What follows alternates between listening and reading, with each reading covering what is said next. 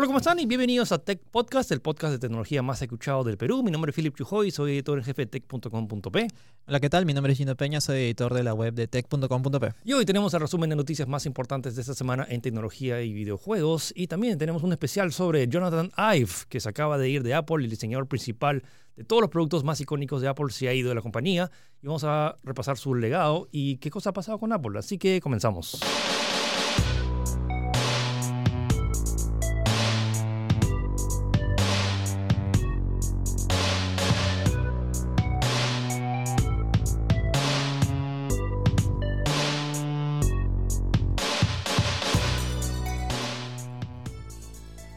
Ok, comenzamos. Bill Gates está arrepentido. Así es. eh, El segundo, o sea, antes el hombre más rico del mundo, ahora creo que segundo después de Jeff Bezos. pero bueno, eh, todo el mundo sabe de que él creó Microsoft y e- eventualmente eh, Windows, y Windows es un estándar ahorita básicamente en la gran mayoría de computadoras. Básicamente ha confesado en una entrevista que ha tenido con una entidad llamada Village Global, eh, literalmente dice esto, mi más grande error es que Microsoft no sea o, o no se haya convertido en lo que es Android, refiriéndose básicamente al, al- al momento en el cual Android eh, empezó a surgir como una competencia directa a iOS. Y justamente él se arrepiente de que no haya podido plantarle cara a un sistema como iOS en el mercado móvil. O sea, pues, ¿no? tenía, Windows Phone, pero simplemente no le prestaron tal vez la debida atención o no hicieron las acciones correctas, con lo cual era, o sea, claramente la gente quería un competidor a iOS, simplemente que no, o llegaron tarde o no hicieron las acciones necesarias y Android le ganó la batalla o la carrera a hacer esa alternativa a iOS. Sí, es curioso porque siempre ha estado esta rivalidad, pues, ¿no? Al menos antes de que entrara Android al mercado, siempre ha estado esta rivalidad de eh, Microsoft con Windows y Apple con, con, bueno, Mac, Mac OS Ma- en Ma- ese momento. Mac versus PC. Lo, Claro, Mac- incluso los famosos comerciales Mac versus Claro. PC, pues, ¿no? Y, y es una pena porque en realidad el mismo sistema Windows Phone es un sistema muy bueno, es un sistema que aprovecha muy bien los recursos de- bueno, era del bueno, hardware. Ya, ya ya de dejó de existir, obviamente, está descontinuado.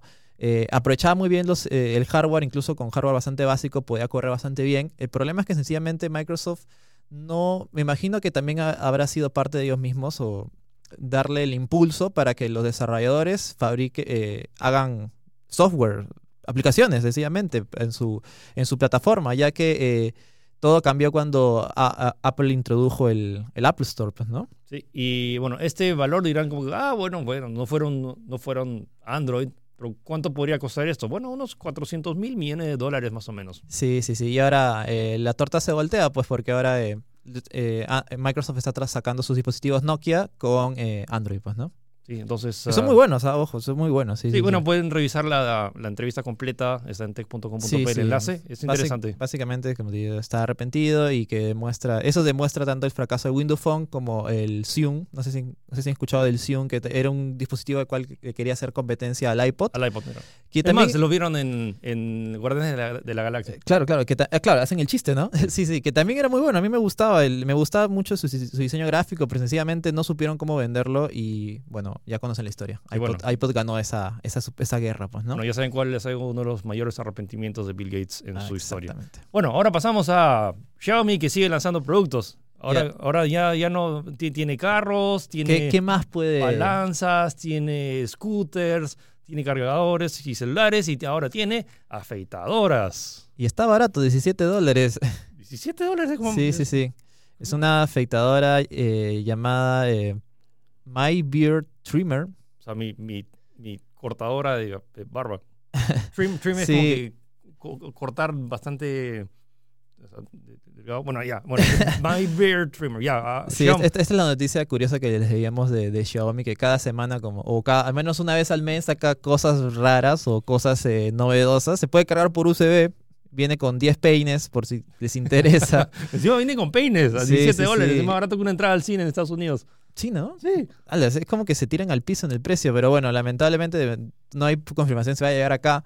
Pero creo que eso no es una mala compra, ¿no? Oh, sí, una, buena, una afeitadora de Xiaomi. Como Sí, que sí. si tienes tu teléfono Xiaomi y tu. ¿Te has dado cuenta que Xiaomi quiere convertirse en el Apple, o sea, su ecosistema de Xiaomi? Pero Apple solamente se dedica al, al cómputo. Acá ya tenemos eh, eh, aspiradora de piso, este también, eh, rasuradora, eh, carrito, una cosa así más, ¿no? Bueno, hablando de inventos chinos, bueno, los chinos han adelantado y ahora han lanzado el primer dispositivo con, con pantalla completa en la cual la, pan- la cámara está detrás de la pantalla. O sea, es cuando eh, siempre está este, este tema por el cual ha aparecido el notch, esta pestaña negra en los teléfonos, y es porque tienen, necesitan espacio para colocar, colocar la cámara. Imagínate que tuvieras la pantalla, pero la pantalla luego se apaga para dejar que la cámara vea a través de la pantalla. Y bueno, Oppo ha lanzado su primer, Oppo y Xiaomi se han unido y han lanzado el primer eh, Sí, o sea, creo que la semana pasada hablamos de este tema, que habían mostrado avances o, o como un pequeño teaser en sus redes sociales, pero ahora Oppo se ha adelantado y ha presentado oficialmente para que la misma gente pueda probar en el Mobile World Congress de Shanghai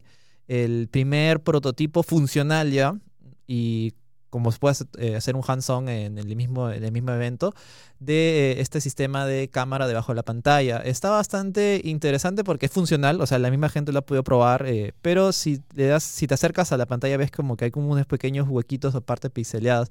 Es entendible porque es la primera el primer avance tecnológico de, es- de, este, de este sistema, pues, ¿no? Eh, Oppo lo, lo ha clasificado o, o lo ha registrado como Under Screen Camera o USC, así se llama este sistema el cual está eh, presentando Oppo, pues, ¿no? Y estamos bastante cerca, al parecer, ¿no? De, este- Claro. de, este, de esta nueva tecnología. Sería interesante ver cómo, cómo evoluciona en las siguientes iteraciones para sí, ver... vamos eh, a ver quién es que lanza el, el primer producto comercial que realmente... Sí, ah, y, es curioso porque. Oppo, Oppo siempre ha estado bajo el radar, al menos en, la, en, en el, en el público de masa, pero siempre ha dado, eh, siempre ha dado un paso más allá en tecnología de, Sí, de este tipo de cosas. Eh, El tema de lanzarse a la piscina en diseños que probablemente Oppo- tal vez no funcionen, pero se arriesgan. Oppo fue el primero en lanzar la cámara rotativa. Creo que hablamos en el Galaxy A50, creo, o A70, que fue hace poco, que es una cámara que sale y gira. Oppo ya lo hizo hace cinco, cuatro años, probablemente, tres años. Y bueno, tú, tú tenías que girar manualmente, pero él- ellos ya, ya dieron el primer paso, pues, ¿no? Entonces, ah, sí, denle una revisada en tech.com están las fotos que van a ver que, o sea, tienes tú como que toda la pantalla definida, y, pero donde debería estar el notch o esta pestaña negra, lo que hay es como que una pantalla Una, menos una definida. rejilla parece, ¿no? Sí. Sí, sí, sí, es medio un poquito... Pero se ve bien, o sea, se ve de O sea, lejos, creo que se ve bien. Exacto, lo que te decía, o sea, es como que si te acercas y lo pones así a tu cara, eh, sí, lo, sí te das cuenta, pero me imagino que de primera impresión no lo ves, pues, ¿no? Bueno, es el primer avance de cámaras debajo de la Es, pantalla. eh, el futuro. bueno. ¿Qué pasó con FedEx y por qué está molesto con el gobierno de Estados Unidos? Y es como que todos los paquetes que les envían, ¿qué fue? Volvemos al tema Huawei. Ok, es infaltable, es sí, infaltable. sí, es como sí, que si hablamos de es- tecnología, es como que todas las semanas salta algo nuevo. ¿Cuánto llevamos? ¿Un mes, creo? Es dos meses desde bueno, que ha es- pasado. Es, que la repercusión es por eso. Esto realmente ha sido un tema grande. Sí, sí. bueno, ¿qué pasó con FedEx? FedEx ha demandado al gobierno de Estados Unidos Oh my por God. la restricción de envíos de productos Huawei. Esto básicamente eh, empezó por un supuesto desvío de que, est- que estaba haciendo FedEx a productos Huawei. Es como que, por ejemplo, tú pedías tu... Tú comprabas tu celular en web y tenía que llegarte a, tu- Estados Unidos, pero pasaba errores y se desviaba o nunca llegaba y pasaba cosas así. Tanto así que incluso el mismo eh, gobierno chino, con ayuda de Huawei, están investigando a FedEx eh, por este tipo de cosas. Pero FedEx ha salido a declarar, a decir de que así eh, también el mismo gobierno está, está metido en esto porque eh, les ha impuesto una especie de restricción, les ha puesto una especie de, de ¿cómo te digo?, de multa si es que eh, trabaja con productos Huawei. Y ahí te das cuenta de que esto no tiene mucho sentido porque es como que el mismo FedEx ha dicho que es ilógico de que nos, nos impongan algo así. Eso implicaría de que, ah, no sé, abramos todos los paquetes que enviamos para revisar Si el no. componente tecnológico que es, si son Huawei o no, si, son- si es un celular para empezar o si es un celular Huawei, lo cual es, es ilógico, ¿no? No tiene ningún sentido. O sea, es una pérdida de dinero total, es, es ilógico, es una, tal como ellos dicen, es una carga imposible para una empresa de transporte como FedEx, considera el origen y la composición tecnológica del contenido de todos los envíos que maneja y si cumplen o no el reglamento de administración de exportaciones, pues, ¿no? Eh, Bueno, sí, esto es, del... es- es que es lógico, no puedes hacer algo así. Sobre todo, me ima- ¿cu- ¿cuántos millones de envíos hará diario FedEx? Es, es- es ilógico. Sí, yo entiendo. O sea, el tema es cuando, es cuando lanzas una norma como esta, que no puedes trabajar con nada de Huawei, hay este tipo de ramificaciones que no planeas, pero literalmente es como que afecta a todos. Afecta Claro, a y. FedEx no es, como dice eh, Philip, no es una compañía tecnológica y le ha afectado a este tipo de cosas. Bueno, sí tiene, tecnología, pero no es técnicamente. Claro, no, o sea, no es técnicamente, no, no produce hardware, nada. Es, eh, básicamente ha demandado al Departamento de Comercio de los Estados Unidos. Y nada, este- esto está, eh, está por verse que, que puede desencadenar, pues, ¿no? Sí. Más detalles en la nota de Tech. Y hablando de eso, también las compañías no están contentas para nada con este acuerdo y al parecer están viendo atajos para seguir trabajando con Huawei a pesar de lo que di- diga el, su gobierno de Estados Unidos. Sí. Según The New York Times, eh, ha conseguido fuentes anónimas que obviamente no quieren revelar por, por diferentes motivos, las cuales confirman de que empresas como Intel eh, siguen trabajando con Huawei a pesar de la, del impuesto, de la medida dada por Donald Trump, pues, ¿no? Eh, eh, y era de esperar, porque es como que Huawei es una es un gigante tecnológico. Sí, no, y su mercado No de- puedes- de, laptops se estaba creciendo muchísimo. Y ahora, como por ejemplo, las laptops Huawei han vuelto a aparecer en el, en el, web, en el website de Intel. Claro, sí, sí, sí.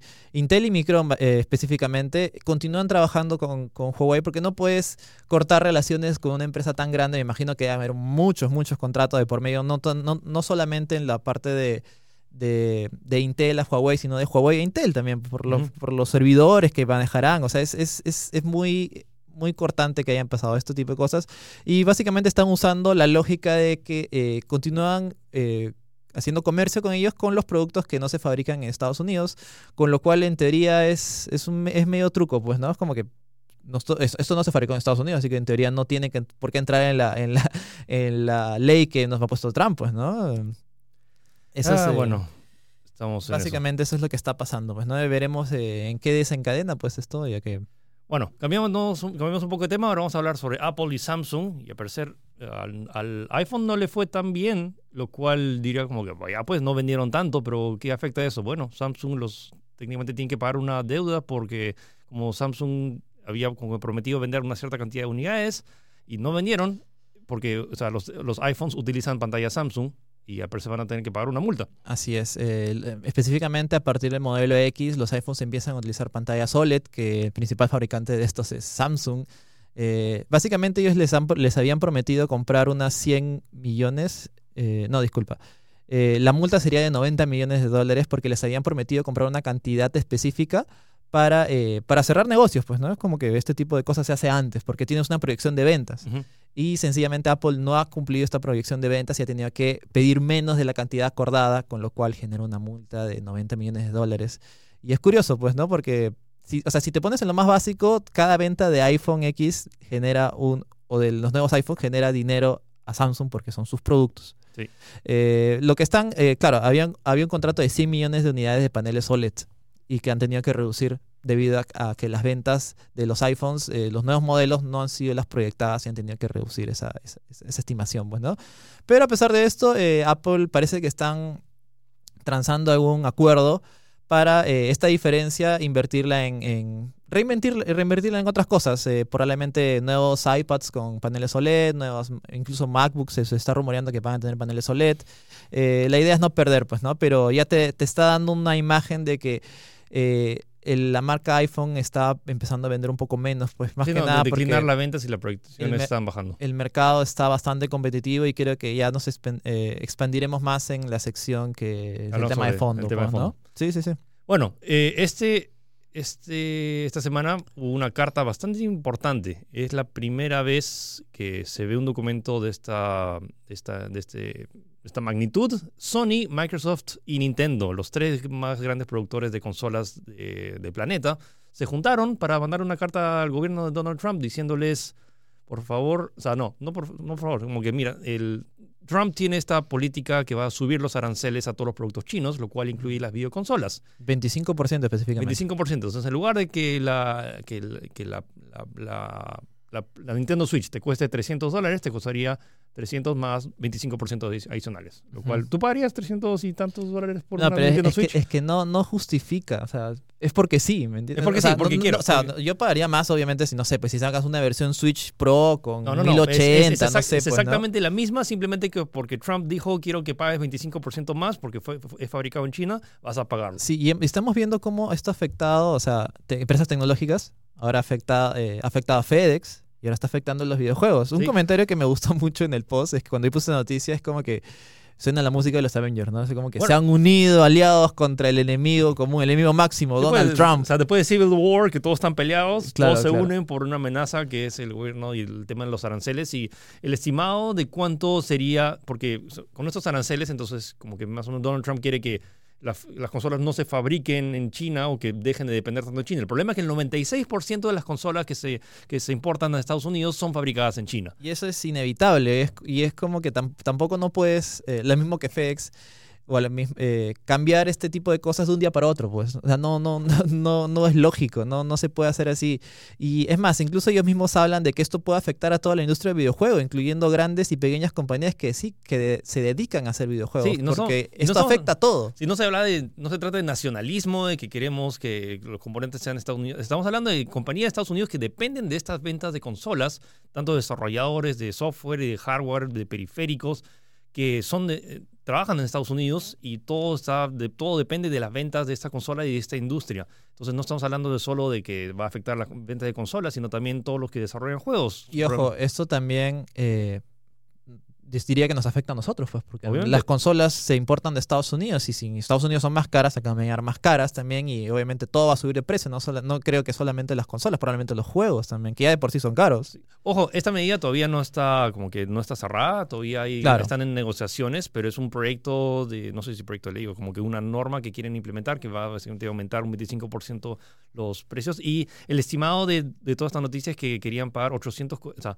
si, si, si, si que se hiciera el cambio, los usuarios pagarían más de 840 millones de dólares adicionales al, a que si las cosas se mantendrían ahorita como están. Claro, ese, ese China. 20 o sea, sumando ese 25% con estimado sería ese dinero que básicamente es porque Donald Trump lo quiso. Sí, Así eso, de simple. Eso y también todo el impacto que podría generar a simplemente empresas cerrando porque simplemente no podrían vender tantos juegos como sus estimados. Así que la primera vez, chévere que Microsoft, Sony y Nintendo se unan. eh, eh, pueden ver la carta, el enlace está en tech.com.p. Así es. Y Eh, seguimos con videojuegos y gobiernos. Y, también Donald Trump. ¿Qué va con Trump y los Eh, resulta que Estados Unidos ha bloqueado el popular MOBA League of Legends en Irán y Siria. What? O sea, si estás en Irán y Siria, no podías jugar League of Legends. Sí, eh, esto ha sido más que nada por un conflicto militar que ha pasado con un... Con, se han derribado, ha el mismo gobierno de Irán ha derribado un dron de vigilancia estadounidense y esto ha encendido las tensiones entre ambos países. Y Donald Trump ha, metido, ha emitido un, una especie de prohibición, ya sabes que todo lo que está en Irán prohibido, pues, ¿no? Y eso implica también al videojuego. Si quieres acceder en, en- si quieres acceder al videojuego en esos países, te van a decir que no está activo de momento. Eh, con lo cual, si invertiste dinero o algo así, pues está bloqueado. Pues, ¿no? Eh, el, mismo, el mismo Riot se pone a esto, dice que está haciendo lo posible para solucionar este problema, pero no asegura nada de momento. Pues. Así que esto es- o sea, le escapa de las manos de, Es un desarrollador de videojuegos versus el gobierno de Estados Unidos en mitad de una guerra en Sí, Medio Oriente. es como que no sé, no, no tiene nada que ver, pero pero está, está ahí, pues, ¿no? Eh, se dice que los usuarios igualmente se, ah, terminan accediendo a juegos usando un VPN, pero obviamente van a estar con mucho más Sí, delay ese Sí, tipo de es, cosas, es ¿no? complicado. O sea, ojalá que piensen en los jugadores. sí, sí, sí. bueno, y la última noticia de videojuegos de que ya justo, justo coincidiendo con los Avengers, Así es. Marvel, Marvel, la empresa sí que lo que la próxima semana lanza Spider-Man. eh, bueno, está, Eh, Far From Home, está auspiciando un equipo de esports justamente de, de League of Legends, Team Liquid. Team Liquid. Y lo bacán es que todas sus camisetas ahora parecen los Avengers cuando se van en Endgame, ya spoiler, cuando se van a la, a la máquina del tiempo. Claro, o sea, no, no, el auspicio no quedó en sencillamente ponerle acá el loguito de Marvel, sino como que tienen todo el merchandising, es, es el, el traje de los Avengers que también está a la venta ya, por si acaso, dice, si lo quieres comprar. Eh, Team Liquid, eh, justamente para el torneo Reef Rivals, el 2019, que va a ser en, este, va a ser en esta edición de este año en Europa y Norteamérica, pues, ¿no? Así Y esto es interesante porque es la primera vez, creo, que Marvel, o sea, una compañía tan grande como Marvel, eh, que ha producido películas como Endgame, que es multimillonaria, probablemente se convierta en la mejor película de la historia, disculpa, en la película más taquillera de la historia con el re- el re-release que va a sacar, que esté apoyando a los eSports directamente, pues, ¿no? Sí, no, o sea, y se suma a otras grandes marcas, Mastercard, que apoyaron toda la final de League of Legends, eh, Gillette, que también está auspiciando a varios equipos latinoamericanos. Sí, pero yo creo que este me parece mucho más O sea, es que- pomposo, ¿no? esa- esa- Es- es que transmedia, es un- el, básicamente Disney está apostando. Y es Claro, Marvel. sí, sí, sí. Y ojalá que le vaya bien. El contrato se, es por un año. Ojalá que cumpla las expectativas y tengamos más, eh, más empresas de la envergadura de Marvel que estén apoyando a los videojuegos o a los eSports en este caso, pues, ¿no? Bueno, y eso fue el resumen de noticias de esta semana. Y ahora quédense porque vamos a hacer un resumen acerca de lo mejor y lo peor de Jonathan Ives en sus 30 años 30 años. en Toda una vida. Así que quédense para la, después de la pausa.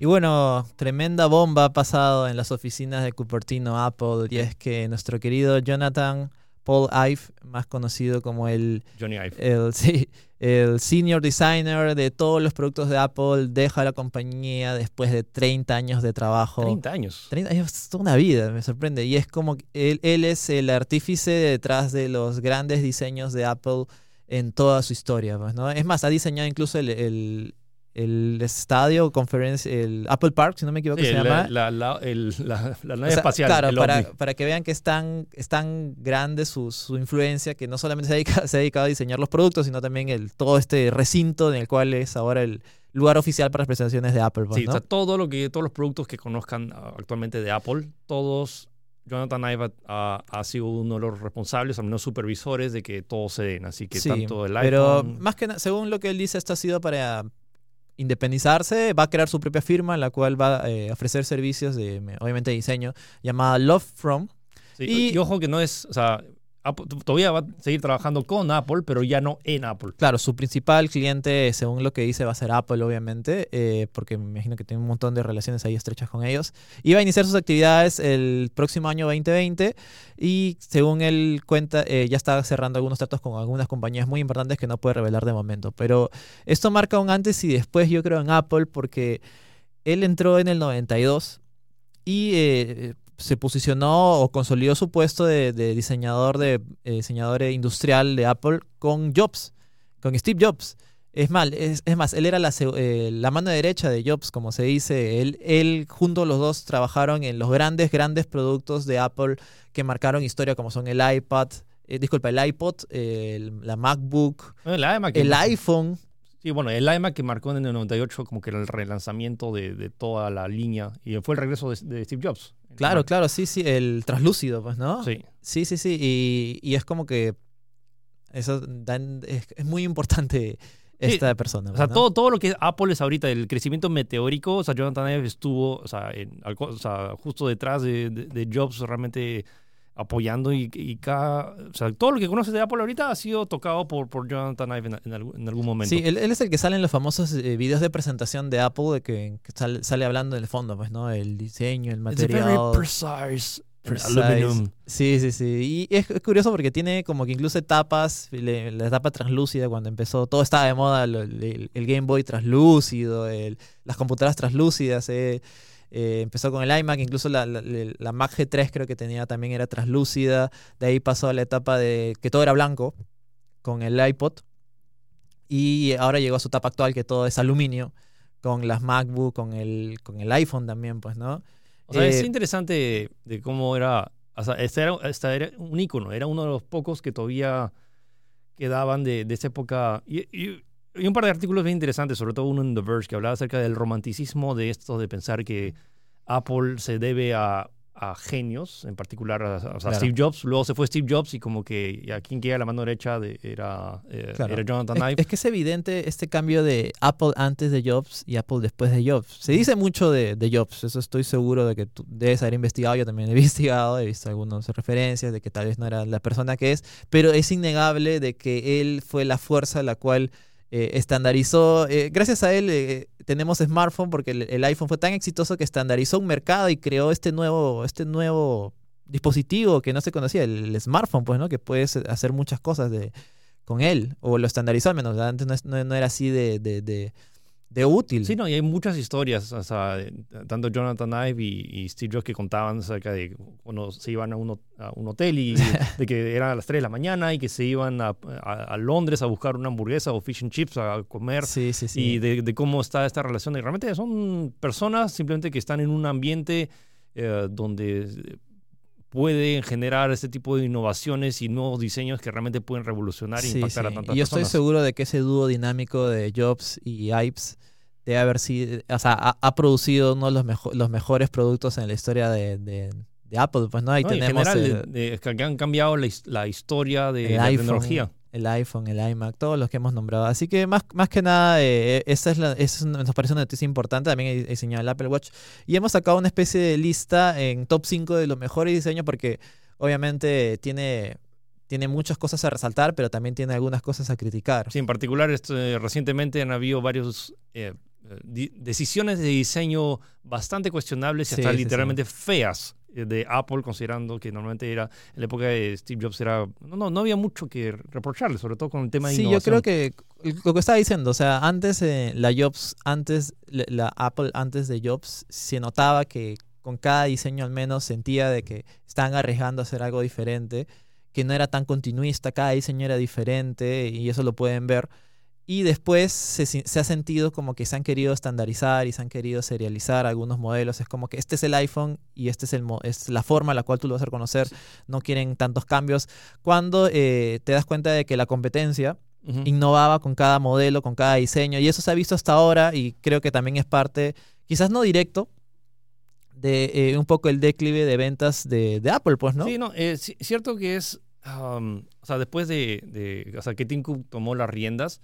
Eh, que no necesariamente es malo, pero es como que es- ahora ya no se siente que haya una cabeza súper creativa, siento que hay, o sea, y, eh, mismo lo dicen, varios ¿no? artículos que Ajá. dice que ya no es un tema de que una sola persona toma las decisiones sobre el diseño, Básicamente es una junta, es, un, o sea, es una mesa de un montón de directivos o diseñadores que dicen, ok, vamos a hacer esto y como que todos opinan y en cierta forma como que esto lleva a temas de continuismo, de como que simplemente jugar a la segura, Exacto. simplemente lanzar la, la siguiente versión de lo que seguiría, pero no arriesgarse a diseños innovadores o tal vez no tan innovadores, sobre todo comparado a la competencia que está como que constantemente lanzando. Sí, o cosas sea, nuevas. están haciendo cosas nuevas. Ya tenemos, eh, por ejemplo, lo- los Galaxy desde el S3 al S4. Quizás no sean los mejores dispositivos, quizás no los consideren los mejores dispositivos, pero se siente una evolución en diseño, que cada diseño es diferente. Tratan de apostar por algo nuevo.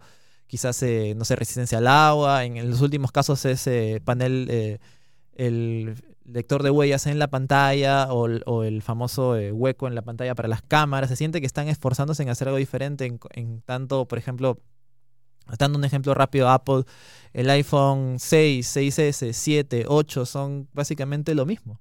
Sí, o sea, con, Más con- potentes, con- pero más en- potentes con en- algunos ajustes y temas. Ojo, siguen siendo tremendos teléfonos. Eso no estamos diciendo para nada. Son muy buenos equipos. Probablemente un iPhone 7 estoy seguro que enve- envejece mejor que un Galaxy S8 o S7 probablemente. Pero definimos al apartado del diseño, sí se siente muy continuista, muy seguro, muy como que igual se va a vender, por decirlo de una manera, pues, ¿no?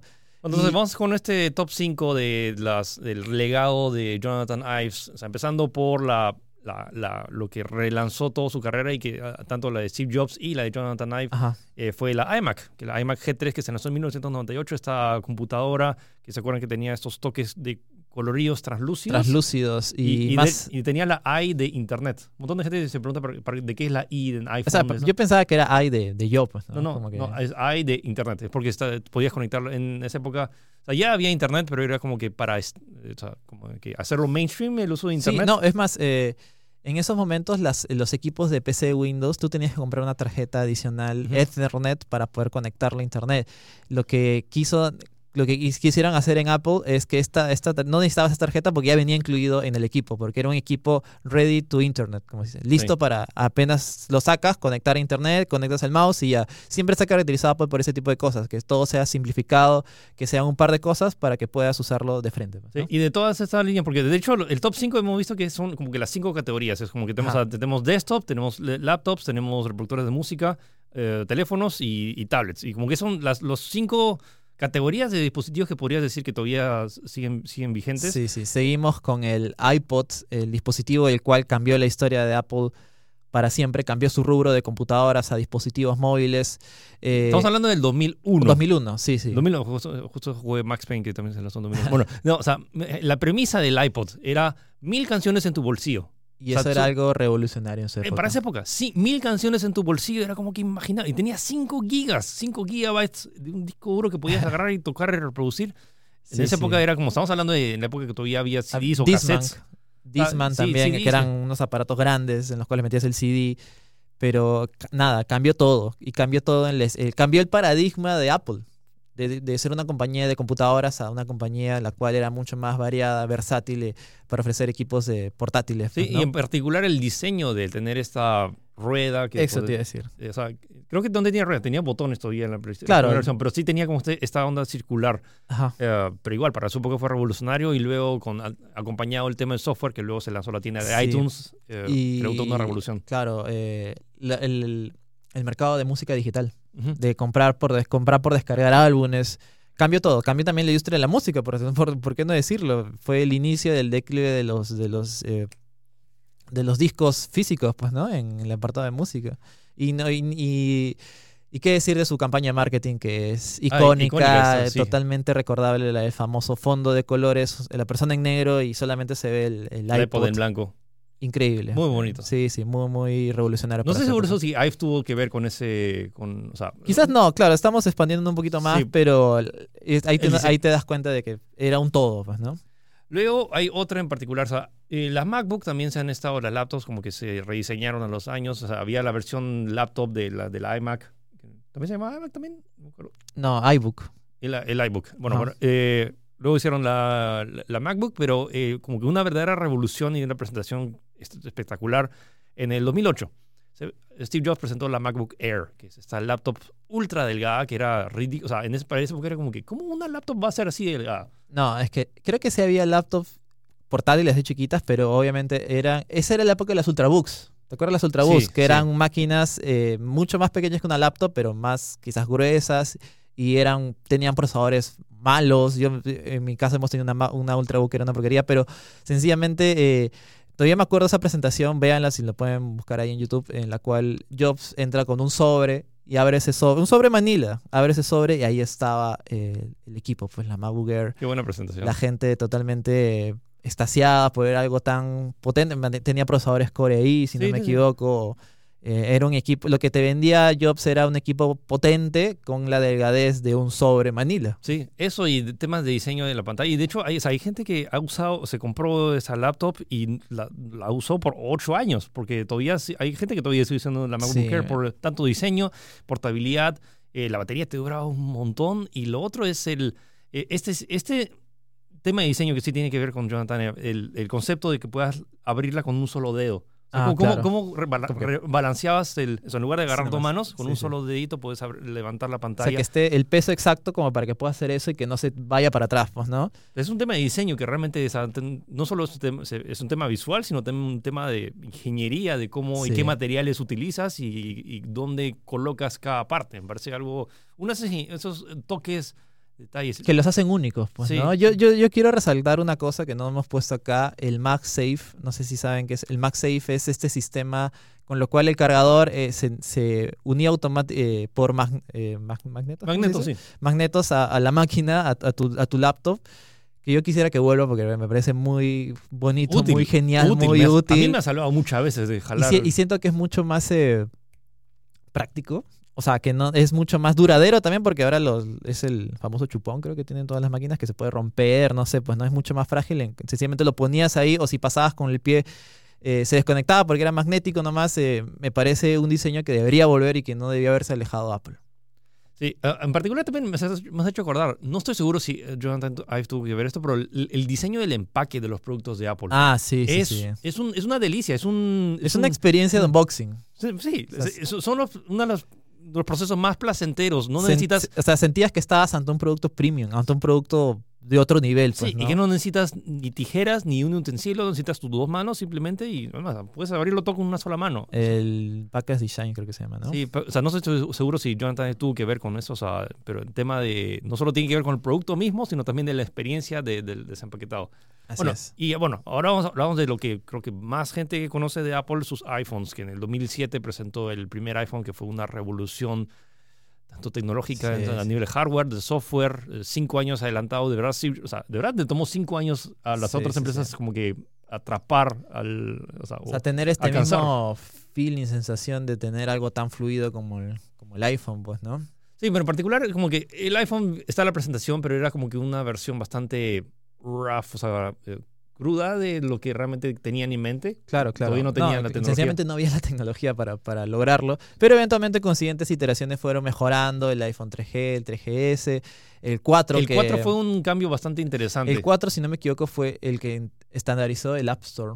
Ya estaba en el 3GS, si no me equivoco, el App Store había, estaba mediante un update, pero el 4 fue pensado para para hacer eh, videollamadas, para tener una cámara HD, la pantalla retina. Sí, eso. Eso. Tenía- eh, eh, fue la, la presentación del FaceTime. Claro, sí me acuerdo. Podías, eh, o sea, era como que poder comunicarte en, en- desde cualquier dispositivo. Pero claro, revolucionó todo con el App Store, que creó una nueva industria de desarrolladores No, el, pequeños el App que Store vino podían- desde antes, me desde acuerdo. antes, ¿no? Sí. sí, pero creo que lo estandarizó en el 4. Sí, ah, y, o sea, junto del iPhone con el nuevo sistema operativo. Pero creo que Gino y yo coincidimos como que el, el El, iPhone mejor iPhone, el, el mejor, mejor- diseñado. diseñado y que de hecho todavía se sigue vendiendo y por eso después de 2012, estamos siete años, siete Sí, años, sí. ese diseño todavía permanece, el iPhone 5. El iPhone 5 y sus variantes, bueno, 5, 5S, SE. El, Eh, el SE, que de hecho todavía se sigue vendiendo y hay gente que todavía tiene ese teléfono. Es un muy buen teléfono, es sumamente compacto, la pantalla es el tamaño ideal para que tu dedo pueda alcanzar cualquiera Claro, de las partes. Yo me acuerdo que en ese momento estaba eh, la famosa tendencia que las pantallas crezcan. Y Jobs se negaba a sacar un producto más de, de 4 pulgadas porque sencillamente eh, 4 pulgadas es, es el tamaño perfecto para que tu pulgar llegue de un extremo a otro. Con esa lógica está bien, pero bueno, eventualmente ganó la tendencia de Sí, pantallas grandes, pero yo creo que el iPhone 5 es el mejor iPhone en diseño que ha sacado Apple en su historia. O sea, todo es perfecto. Me encanta el- la forma, el tamaño, que el botón esté arriba, eh, esta sensación de, de que está hecho de aluminio. eh, no sé, me, me- me encanta esto- estos bordes también biselados, no, no es tanto redondos como, como fue después del iPhone 6. Puedes conectar un audífono. Ah, sí, 3.5. sí, tiene, tiene conector jack. eh, no sé, me, me- me encanta. No tiene esta, esta jorobita con la- de las cámaras que se puso, en de- se, se puso en el. Se estandarizó después del iPhone 6, si no me equivoco. Y todavía tiene el marco arriba grande que ya no nos hemos acostumbrado a ver solo pantalla, pero honestamente es a, a la mano se sigue sintiendo me sumamente encantaba. cómodo. Claro, disculpa. Me encantaba que el software con el cual venía, que era iOS 6, si no me equivoco, eh, encajaba perfecto con la forma la cual tenía que ver. Era, era una dualidad única y era para mí un dispositivo soñado en su momento, pues, ¿no? Sí, sigue siendo. Hay un montón de gente que conozco que tiene su iPhone SE y que hay gente que está pidiendo que por favor lancen una, una versión moderna del SE. porque- Claro, justamente fue tan popular que tuvieron que relanzarlo con el Special Edition, que era el SE, que Sí, era el mismo, el mismo form factor, pero con eh, eh, hardware interno actualizado. So, pues, ¿no? además, si entras a la página oficial de Apple, todavía figura el iPhone SE. O sea, ni uno de los anteriores. O sea, ya creo que el límite es el 6, Ajá. pero como que el SE todavía. No, 6S. Seis- el 6S, el- la versión, o sea, ya no se vende oficialmente en las tiendas de Apple, pero sí están disponibles en otros retailers oficiales. Entonces, para que vean lo, lo icónico que ha sido ese diseño y que todavía se sigue vendiendo. Y hay gente que todavía no, no quiere un iPhone súper grande, quiere un dispositivo compacto. Sí, sí. Yo- para mí el iPhone perfecto sería esa- ese form factor original que es así como que alargado, pero más estirado, pues más grande. ¿Qué pasaría ¿no? si lanzarían uno que es, pero que sea todo, todo pantalla? Pero ese mismo En formato. teoría, en teoría el X... Ah, con ese mismo formato. Para mí sería el dispositivo soñado de, de Apple. El tema es cómo, cómo generas esta relación de aspecto de la pantalla, porque sería bastante alargado si tu- fuera todo pantalla. Sí, pues. Eh, bueno, espero que vuelva a esos, eh, a esos orígenes Apple. Bueno, y otro producto que de hecho coincide con el lanzamiento de Tech fue en el ¿Ah, sí? 2010. sí, la, la primera nota de Tech fue el anuncio del iPad. ¿En serio? Sí. Ah, mira, qué interesante. Entonces, eh, el iPad que revolucionó la... Ya existían tablets, pero era como que tenía que llegar Steve Jobs para agarrar y decir como que así, así se hacen las tablets. Y hasta ahorita estamos nueve años después todavía, cuando piensas en tablets, es, es sinónimo de iPads. O sea, sobre todo en Sí. el tema de calidad y cantidad de, cantidad de aplicaciones, es, eh, temas de diseños y funciones. Oh, ahorita que, bueno, temas limitados que ahora es lo que lo criticaron y ahora lo están remediando, que puedes ahora conectar un... Vas a poder conectar un USB a- a- al iPad, pero en esa época es como que no tenías este diseño que podías voltearlo, girarlo en múltiples maneras. Yo me acuerdo de la presentación de Jobs, decía, esto es tener el Internet en tus manos. Sí. Así de simple, porque mostraba siempre la página de New York Times, que en teoría era la más pesada en ese momento, cómo Sí. la, la maniobraba, la subía, la bajaba, como si, como si fuera un papel, es lo que quería vender ese, con su famoso sistema, eh, si- lenguaje de diseño pseudoconformismo, algo así se llama, si no me equivoco. Sí, ¿cuál es el iPad sí que más te ha gustado? O sea, y yo en particular, creo que el 2 fue una- un cambio bastante... Se notaba más refinado, ¿no? Bastante refinado, luego que le pusieron la pantalla retina, que también era como que ahí la gente empezó a preocuparse del, de la definición de sus pantallas. Y yo creo, y bueno, lo aseguro personalmente, creo que no hay otra, o sea, no hay otra tablet que le haga competencia al iPad, incluso hasta el día de hoy. Incluso la misma Google se ha tenido que rendir hace poco, ha dicho que ya no va a hacer más tablets, que no, no, no, no, no lo logra hacer así de simple, no logra dar con él. Y, y eso que Apple tampoco es que esté vendiendo un montón de iPads. Sin Ajá. embargo, simplemente es que como que eh, el iPad es como que la alternativa Sí. Incluso sea, ya sin pensarlo que te compras con una tablet. debido al crecimiento de smartphones ha caído bastante la, el consumo de, de tablet. Pues, ¿no? Hay un dispositivo que no hemos mencionado cuando mencionamos el tema del iPod que a mí me gustó mucho, que de hecho yo ingresé al ecosistema de Apple por eso, fue el iPod Touch. El iPod Touch de segunda generación. que- Ah, el de la ruedita y pantalla. Eh, no, no, iPod Touch era pantalla, era el iPhone sin teléfono. Ah, ya me acuerdo. Eh, ah, y que tuvo, un- tuvo, tuvo- he tenido, he pasado por cuatro iPod Touch. Era uno de mis dispositivos preferidos porque no dependías de, de- de- o sea, tu batería de juego no dependía de tu teléfono. Sí, pues. Entonces, y era básicamente tenía casi todas las mismas ca- características y llegó un punto en el cual, no me acuerdo si fue la, eh, con el iPhone 5 que se lanzó la versión que era casi igual que el iPhone 5, pero más delgado. Era ridículamente delgado y, Sí, to- sí, y sí. te reproducía un montón. Tenía todo, tenía tu música, la cámara pues, también. tenía tus juegos, tenía, tenías todo el ecosistema de Apple sin la necesidad de comprar un teléfono mucho más caro.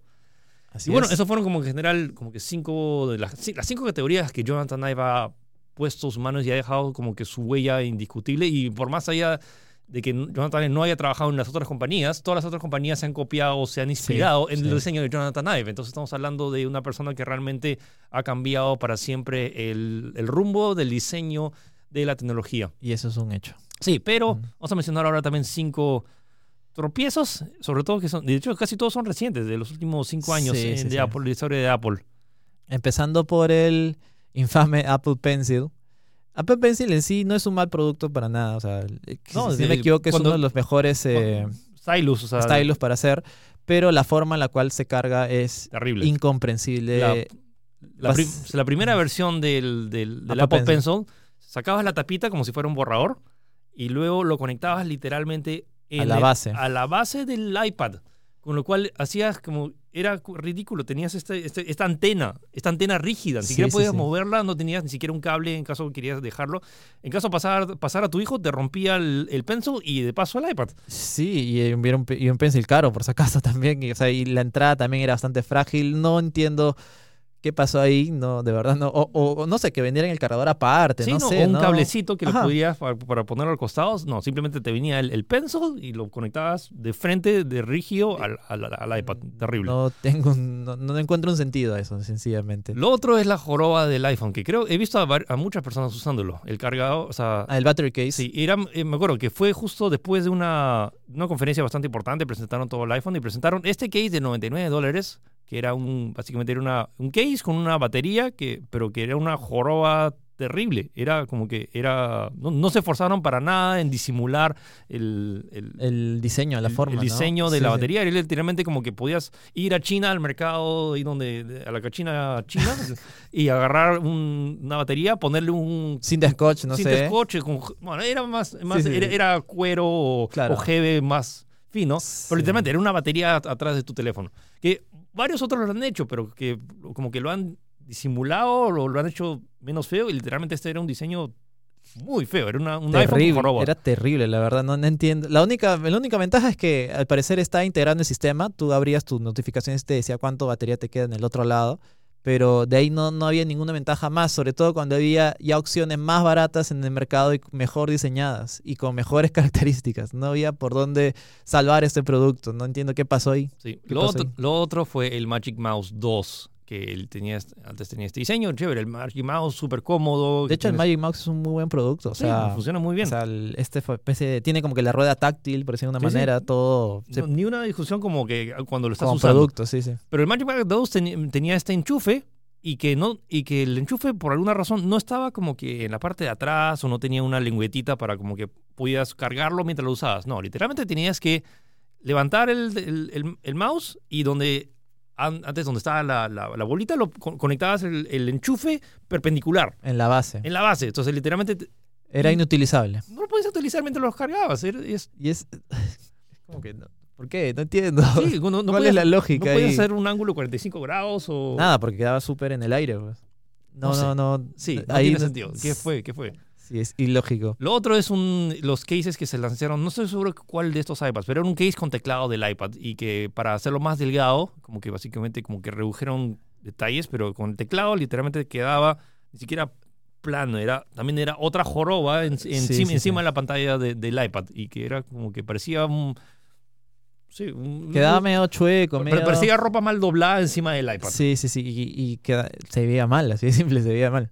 Sea, llevabas eso y no era elegante, no era como que ibas a una, reunión con eso y se veía como que sloppy, cómo se Sí. o sea, su- su- su- sucio, no pulido, no, Sí, sí, no arreglado, Eh, no elegante. Algo que va en contra de la, la noción del- de todo lo que es Apple, que supuestamente es algo limpio, algo premium, pues, ¿no? Sí. Y otro, el último que queremos enseñar el tema de fallas de diseño, más allá del diseño mismo, lo que es la funcionalidad que ha tenido varias críticas, es el Butterfly Keyboard, este nuevo keyboard que viene, que, En los lo- últimos... que eh, comenzó con la MacBook, esta MacBook súper delgada que, que, y que, que era tan delgada que necesitaba un nuevo sistema de teclados. Entonces implementaron este Butterfly Effect um, que...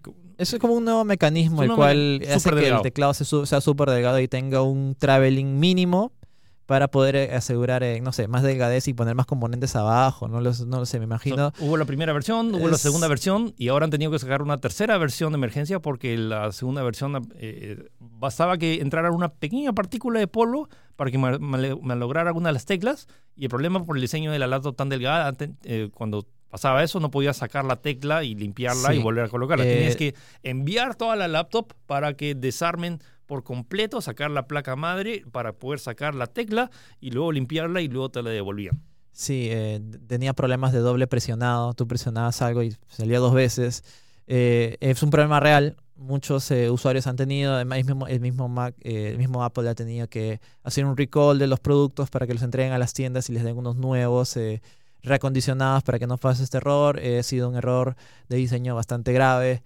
Eh, y nada, supuestamente ese, ese creo que es el con ese ya cerramos al menos Sí, la lo- parte de cinco peores. Top eh, 5 peores diseños. Y curiosamente, todos ellos han sido post Steve Jobs. o sea, post jobs, después- ¿no? Post Jobs. No estoy seguro si Sí, sí, ha tenido algo que ver. Bueno, Joan también, ha estado ahí. No estoy seguro que si como está ocupado en otro diseño mientras el practicante. sí, apruébalo, apruébalo.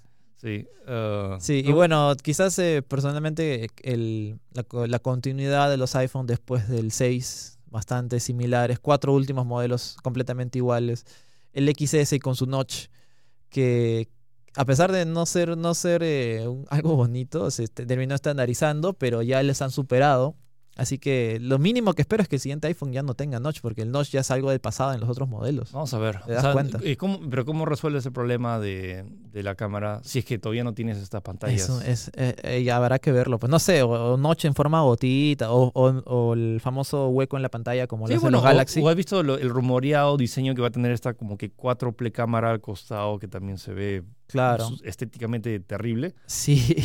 Ah, sí, el último, ¿no? El iPhone 11. Sí, que teoría Que va a tener como que el sistema, eh, lo que está atrás del Huawei, el, el Mate 20 Pro, Ajá. pero a la, en la esquina. Y sin, una- y sin un, un orden lógico, ¿no? No, no, es no, como no. que puestos por poner. eh, y, y eso es raro. o sea, no, no- esto como digo, va en contra del diseño más es- estético, por decirlo de una manera, de los iPhone. Pero bueno, Ahí lo dejamos. ahí lo dejamos. Sí, entonces, Jonathan Ive, gracias por los 30 años de trabajo. Espero que todavía sigas colaborando y tratar de que Apple no meta la pata o, o en- o a cualquier compañía a la cual empieces a ayudar, que se- sea innovación con un diseño elegante que nos...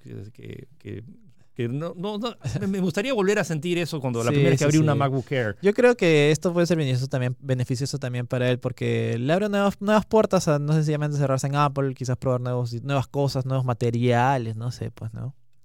Ok, entonces eso fue el especial de Jonathan Ive para esta semana. Eh, y bueno, recomendaciones ahora de la semana rápidas. Acaba de lanzarse hoy, hoy viernes que estamos grabando el podcast.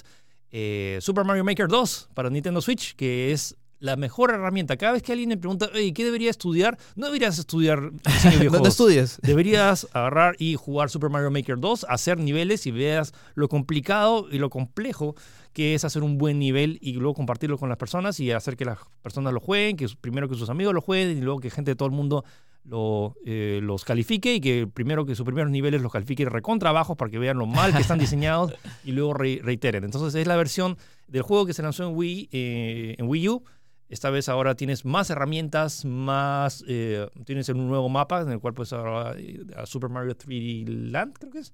Eh, 3D World. Bueno, eh, un nuevo, tienes nuevos, nuevas herramientas, puedes compartir, el sistema online ha mejorado muchísimo y ahora tiene un modo historia. Y ahora, entonces, si tienes una Nintendo Switch y te interesa... Ojo, de hecho, como tiene el modo historia, tiene un montón de niveles bien chéveres de Mario. Y lo Ah. bacán es que tú, si te, se, se- acaba del juego, Puedes agarrar bajando. y tú crear tus propios niveles. Y si eres flojo, puedes agarrar y ir online y ver todos los, todos los niveles online que va a crear la gente en el futuro. Y ya quiero ver los retos y los speedruns de los niveles imposibles de... de- Ya deben estar por salir, ¿no? ¿No? Sí. Dice, seguro la gente que eh, todas las versiones de Wii U, los niveles imposibles lo van a portear y rehacer.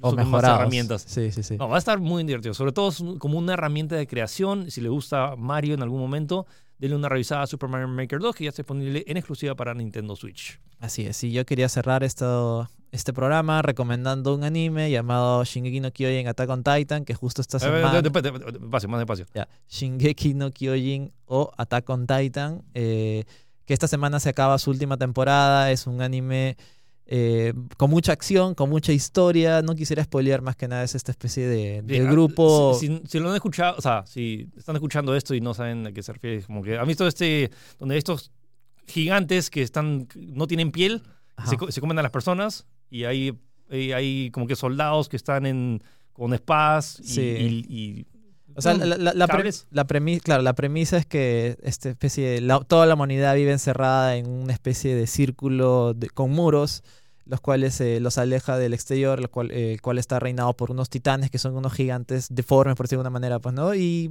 con esa premisa, básicamente, quieren sobrevivir, quieren escapar, ese tipo de cosas. Eh, la, serie, la serie tiene muy buen inicio. Eh, algunos capítulos algo bajos, pero de ahí créeme que se pone muy buena. Tiene Esta temporada en particular, De complot. eh, los capítulos están muy bien, muy bien. Tiene muy buen rating en IMDB, incluso superando a series como Game of Thrones, para que se den idea. No tiene pierde la serie, lo pueden ver en Crunchyroll. Eh, sí, en Crunchyroll. pues. Sí. Y ya está todas las temporadas, ya debe acabar, o sea que lo pueden ver de seguido, todos los capítulos. Está muy bueno, lo recomiendo mucho, y la animación es muy buena para estos estándares. Ok, ese fue el programa de esta semana. Espero que les haya gustado. Recuerden dejar sus comentarios. Estamos en todas las plataformas donde hay podcast, en Spotify, en Apple Podcast, en Google Podcast en vi- y en video, tanto en YouTube y en Facebook. Así que recuerden dejar sus comentarios, a ver qué otros temas quieren que toquemos en programas futuros. Y nos vemos o nos escuchamos la próxima semana. Cuídense. Chau.